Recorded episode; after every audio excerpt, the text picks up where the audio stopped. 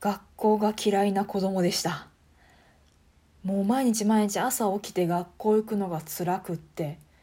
特に低学年小学校低学年ぐらいの時は本当に毎朝起きてなんどんな仮病を使って学校休もうかなってそんなことを毎朝毎朝繰り返してましたね。皆さんは学校好きでした？学校行ってました？昨今不登校選択的不登校と言いましょうか。学校なんて俺にはいらないんだみたいな某 YouTuber の方も出てきたりしてそれに関する論争も巻き起こっているところですがああいうものを眺めながら考えたことを今日は喋りたいと思います。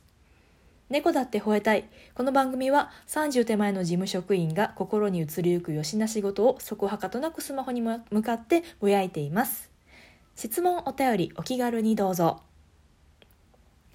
学校嫌いでしたね。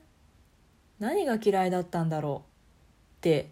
大体こうコミュニケーションが苦手な子供だったので黙って座って授業を聞いているのはまだ良かったんです。まああまり楽しくなかったですけどね。小学校の勉強って簡単じゃないですか。別にお家で教科書読んで問題集ドリルって言ってましたね。ドリル？解いてれば別にあのテストの点100点取れる。レベルの簡単さじゃないですか。小学校うん小学校のレベルであれば5年生6年生になっても別に読みはわかるよ。何回か問題集解けばわかるよ。っていうレベルにだと思うというか私はそう感じていたので本当わざわざ学校行って過ごす一日過ごす意味が分かってなかったんですよね。特にそのお友達とおしゃべりするのが非常に苦手で人見知りが激しくてですね本当に限られた子供お友達というか限られたよく知ってる人としかようしゃべらん状態ででも毎休み時間なんかしなくちゃダメじゃないですか。ね5分休みはまあまああの次の授業の準備してれば終わりますけど中休みとかありましたよね小学校の時。15分とか20分とか。もうそうなったらちょっとでも外に出てみんなと一緒にドッジボールしたり軽泥ってうちの地域ありましたけどいろんな読み方ありますけど。ね鬼ごっこしたり色鬼とか高鬼とか氷鬼して遊ばなければならなかったですよね。外遊びの日とかも決められててね。その日はいくら運動が苦手で走るのが遅くて鬼になったらずっと鬼のままの私でもそしてドッジボールでも逃げるしか脳がなくもうわざわざみんな狙わないんですよね。こんな雑魚はね。もうないものとして扱われ最終なぜか生き残ってしまいあの軽く当てられてお慈悲をいただくみたいなさ。なんかそういう状態でも外遊びは強制されまあねちっちゃい頃というか子供の時お日さんの光を浴びて体を動かして体を作るのは大事ですけどねお散歩とかさダンスとかさ可愛らしいね。あとストレッチとかそれなら私も他人と比べられることもないし勝ち負けもないし楽しんでできたと思うんですけどまあそんな気の利いたことはないからね。ひたすらこうボコボコにされてあのプライドが傷つけられる休み時間に耐え。しかも友達少ないですからなんか一緒に遊ぶ友達もおらずですが教室からも追い出されみたいなね。なんか親が心配してねこっそりこっそり担任の先生になんか連絡帳とかなかったでした？そういうこう連絡帳にうちの子友達がいないみたいなんです。どうしましょうみたいなね。連絡帳にお手紙を書いてじゃあいついつちょっと会いましょうかみたいな。あのご相談受け受けるためにちょっとじゃあアポ取ってみたいな。そういうこそこそしたことをね親がしてるのを目撃してしまってね。あ友達いないってダメなことなんだと思ってまたそれがさらにショックでみたいな。悪循環に陥っててね小学校時代はつらかったですね。仮病はねあのまあ言うてもう20年ぐらい前なんで体温計がねまだ水銀系だったんですようちの家。もう分からない人は分からないかな。若い人にはもうあのピピっていう電子の体温計しか知らない方がもしかしたらいるかもしれないですね。今となっては非非接触型ですからね時代は進みますね。体温計の話はいいんですよ。でその水銀系って本当に温めたらこう水銀が熱で膨張してビヨーンってメモリが高くなるじゃないですか。でお家の中で一番熱出したいからね。熱出て7度ぐらいやったらまあ休もうかとか言ってもらえるじゃないですか。だからねあのブラウン管のテレビこれもまた若い人には通じないワードが出てきた。ブラン管のテレビってあの今液晶じゃないこの後ろのあるやつね、まあ、年上の方とかあのには説明せんでも分かる話ですけど。ですぐ熱々なるじゃないですか。つけっぱなしとかだと。結構熱持つんですよね。今でもパソコンの排熱とかでね。熱々なのと一緒で。でそこに あの水銀計水銀の体温計をピタってくっつけといたら結構上がるんですよね。でそれで熱々にして37度ぐらいに持っていってお母さん熱あるから休みたいっていう。まあそこまでして休みたかった。あと早退も多かった。うん。よくね保健室行ってましたよ。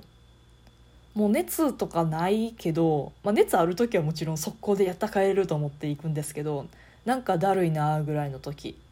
なんかもう嫌だな今日みたいな時は結構しんどいから保健室行っていいですかって言ってまあ割と行くなとは言われへんかったかな。まあ行ったけどまあ熱もないしもうちょっと頑張ろうかとか保健室で寝てよっかっていうのはありましたけどまあ行くなとは言われんかって。でねまあ、途中で保健の先生変わったからなんですけどその変わる前の先生はね脈が速いだけで返してくれたんですよ。これから子供やし、まあ、熱結構上がったり下がったりするしあの脈早い時はこのあと熱上がる可能性も高いからまあもう帰りましょうかって言って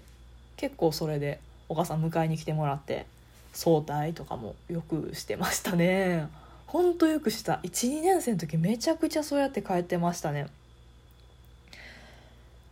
でもねそのまあ親があの友達いないって担任にこっそり相談してるのを見たりとかあと一回学級崩壊してね さらっと言うけど学級崩壊してなんかそれどころじゃなくなっちゃってあ強く生きねばって子供心に思ったんですよ。その時からある程度我慢が効くようになった。まあまあ無理やり学校行ってるうちにねあの社会性なんかも、まあ、もうスパルタに近いですけどまあなんやかんやついてきたんでしょう。3年生くらいからは耐えられるようになってなんとか踏ん張っていってましたね。嫌いなことには変わりなかったけど好きになったわけでは全然ないけど。まあそんな感じで過ごしてました。ねあの不登校の話というか不登校気味だったですね。だから私は1年生ぐらいは不登校気味と言える状態だったと思います。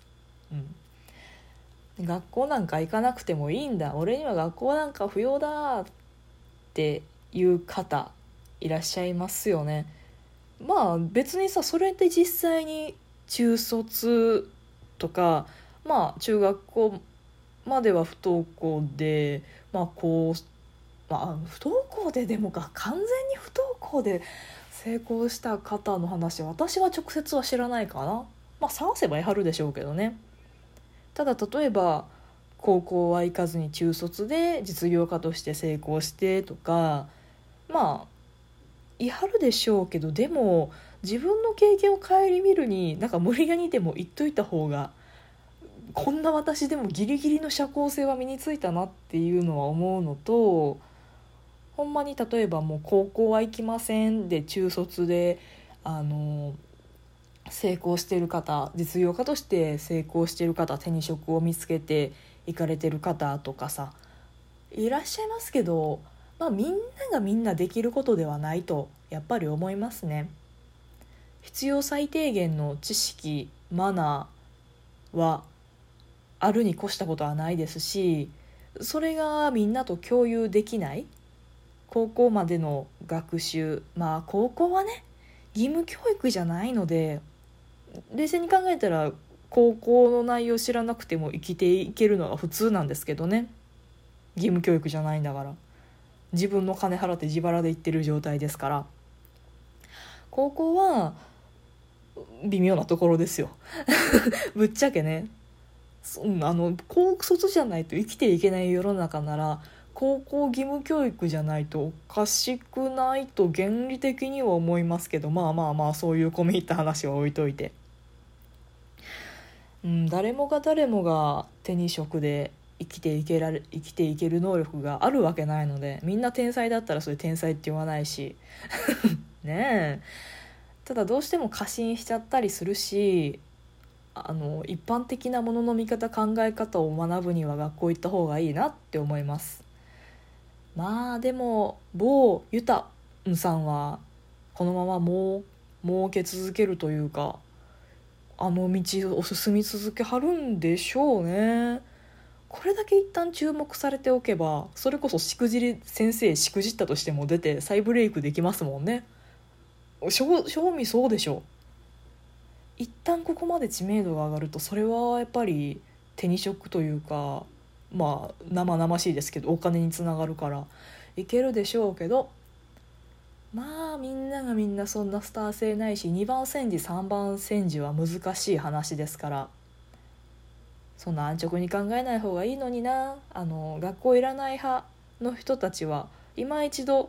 考えた方がいいんじゃないって個人的には思ってますけどまあそんなところで。はい、今回もありがとうございました。よかったらまた聞いてください。またね。